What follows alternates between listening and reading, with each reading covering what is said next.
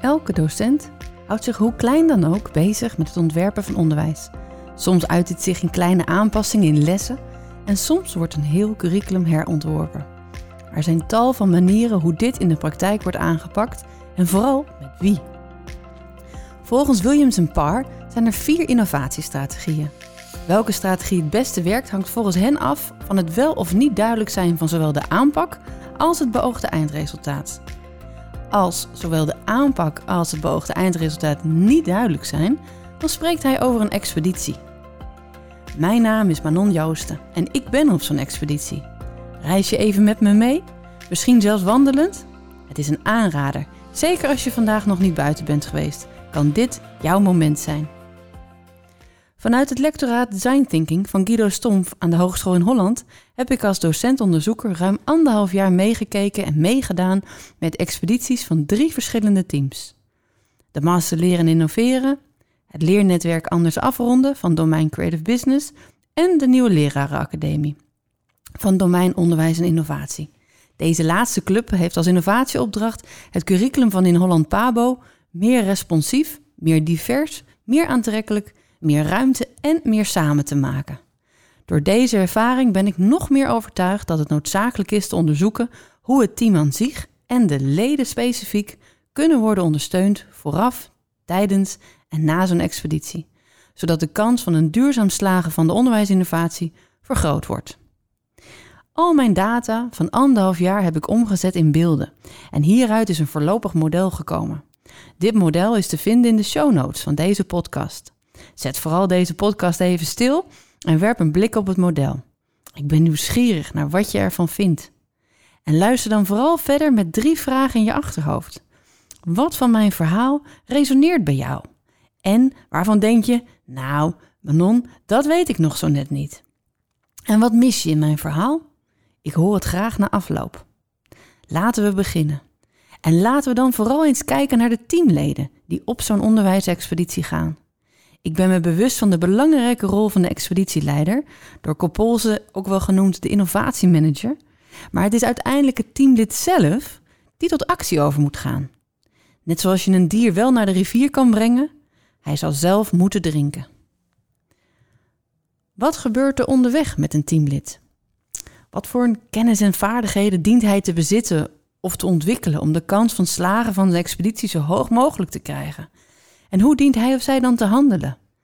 En welke gevoelens komen naar boven op zo'n expeditie, waar het teamlid zijn bekende wereld achter zich laat en op pad gaat naar het onbekende? In de antropologie ook wel de liminale fase. Het is deze fase die ik zo boeiend vind en waar ik met mijn onderzoek aan wil bijdragen. Jullie hebben vast allemaal in jullie kindertijd het verhaal gehoord over de rups die een vlinder wordt. Dit proces wordt vaak aangehaald als het gaat om innovatie of veranderen. Wat opvallend is, is dat het middenproces, de pop en alles wat daarbinnen gebeurt, vaak onderbelicht is. Het wordt afgedaan als, en na een aantal dagen kruipt de vlinder uit de kokon. Maar vraag jij je wel eens af, wat daarbinnen gebeurt? Het is een proces van aftakeling en opbouwen. Van verschrompelen en groeien. Het is best een messy business. En eruit komen is ook een hele reis. En wist je dat dit proces versneld wordt door licht en warmte? Ik geloof erin dat bij een complexe onderwijsinnovatie waarbij een teamlid op expeditie gaat, licht en warmte in de vorm van verbinding de reis bespoedigt. Mijn model, de één punt nul versie, lijkt op een soort vliegwiel met drie bladen. En daaromheen een grote cirkel. De drie bladen staan voor hart, hoofd en handen. Het is mijn overtuiging dat als die in verbinding staan en daar zo vloeiend mogelijk door bewogen kan worden, een teamlid en een team grote hoogte kunnen bereiken. Laten we eens inzoomen op het onderdeel hoofd. Ik heb daar symbolen getekend, zoals spreken en kijken vanuit het waarderend perspectief. Zo zag ik bij de M L I en de N L A wat voor een positief effect het had op de groep om een vergadering of evaluatiesessie te starten met wat goed gaat. En waarderend kijken geldt ook met name naar het oude onderwijs. In alle netwerken zaten namelijk docenten die ontwerpers waren van het oude onderwijs. Ze gingen of nu mee ontwerpen, of straks als uitvoerder het nieuwe onderwijs vormgeven. Je bewust te zijn van de context destijds en nu waarderend te spreken over dat oude onderwijs is belangrijk om ook hen aan boord te houden en hun ervaring in te zetten. Een ander symbool is een ladder, wat de ranking symboliseert. Bewustzijn van de hiërarchie in een groep is belangrijk om zo ieder zijn stem te blijven horen. Zo was er een vergadering van de N L A waarin mensen hoog in de boom duidelijk aangaven dat iedereen vrij was zich uit te spreken. Maar is het vanzelf veilig? En blijf je alleen kijken met de lens van huidige kaders en opbrengsten, dan kan het zo zijn dat je geen vooruitgang ziet. Zowel in de M L I als de N L A werd soms gemopperd over het nog steeds niet hebben van belangrijke documenten of beslissingen die nog niet gemaakt konden worden. Maar kijk je ook naar de niet tastbare resultaten, dan zie je een hele hoop. Dan zie je werkplezier, mooie gesprekken, practice what you preach en anders handelen van mensen, bijvoorbeeld in hun taal. Dan gaan we door naar handen. Op onderwijsexpeditie gaan vraagt van de leden niet te wachten op elkaar, maar naar elkaar toe te bewegen en te starten met datgene wat nu kan, wat nu duidelijk lijkt. Weg van de geëikte lineaire manier van onderwijsontwikkeling, waarbij het hebben van een visie de eerste stap vaak is. Je herinnert je misschien ook een symbool van vuur. Het doet een appel op het lid om te blijven staan waar het knettert, in plaats van wellicht weg te lopen. Ik heb dappere leden van de M L I en de N L A gezien die het moeilijke gesprek aangingen met personen om weer opnieuw te verbinden. Anders leren kijken vraagt ook soms te kunnen inzoomen op detail en soms ook uit te zoomen op het grotere holistische geheel. Zowel binnen de N L A als het leernetwerk vond de een het een niet zo geweldige meeting en de ander die kwam eruit en die zei wat was het een fijne meeting. Het delen van elkaars perspectieven zorgde voor een completer beeld. De handen staan ook voor het testen en het maken. Samen kunnen staan rondom posters met opgehaalde data van bijvoorbeeld het leernetwerk hielp het team weer een volgende stap te kunnen zetten en uiteindelijk zelfs een manifest op te leveren. Hoe vaak ik dat tastbare resultaat in de vorm van een manifest voorbij heb zien komen in meetings, het is niet te tellen. En niet te vergeten, te vieren bij wat is bereikt en de verschillende fases in de expeditie te markeren als rite passage. Borrels, kleine attenties, nieuwe, nieuwe startbijeenkomsten op een inspirerende locatie. Ik heb het bij de N L A en het leernetwerk voorbij zien komen. Het geeft de teams echt een boost. En als laatste het hart. Anders denken en doen vraagt ook moed. En het trainen van de lefspier is daarin belangrijk. Het vraagt een zekere mildheid, want vallen en opstaan, het hoort erbij. Zo was er een lid binnen de N L A die opgelucht ademhaalde toen na vijf maanden bij de tussentijdse evaluatie bleek dat bijna iedereen in het team onzekerheid voelde en zijn en haar plek aan het zoeken was. Ikzelf plakte bijvoorbeeld ook post-its op die mij herinnerden aan mijn doel als ik een moeilijk online gesprek had.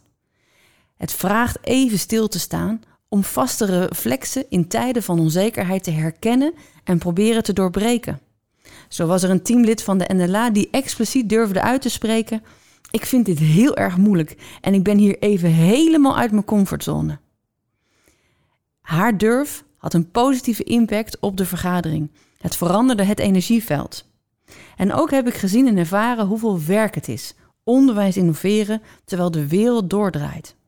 Een balans vinden tussen ambitieus zijn en selfcare is dan ook belangrijk voor het teamlid en het team om te kunnen overleven en succesvol te kunnen zijn. Om het vliegwiel zie je een cirkel. Dit is een membraan. Het ademt. Want ook hier is verbinding belangrijk. Op expeditie gaan betekent niet afgeschermd zijn van de werkelijkheid, maar volledig in de werkelijkheid zelf zijn. Alleen is bescherming tegen invloeden wel van belang om te kunnen overleven. Om te zorgen dat de taak wordt volbracht en niet de dagelijkse hectiek de overhand neemt. Dat is wat het membraan doet. Het beschermt het innovatieteam en het teamlid van de invloeden van buiten.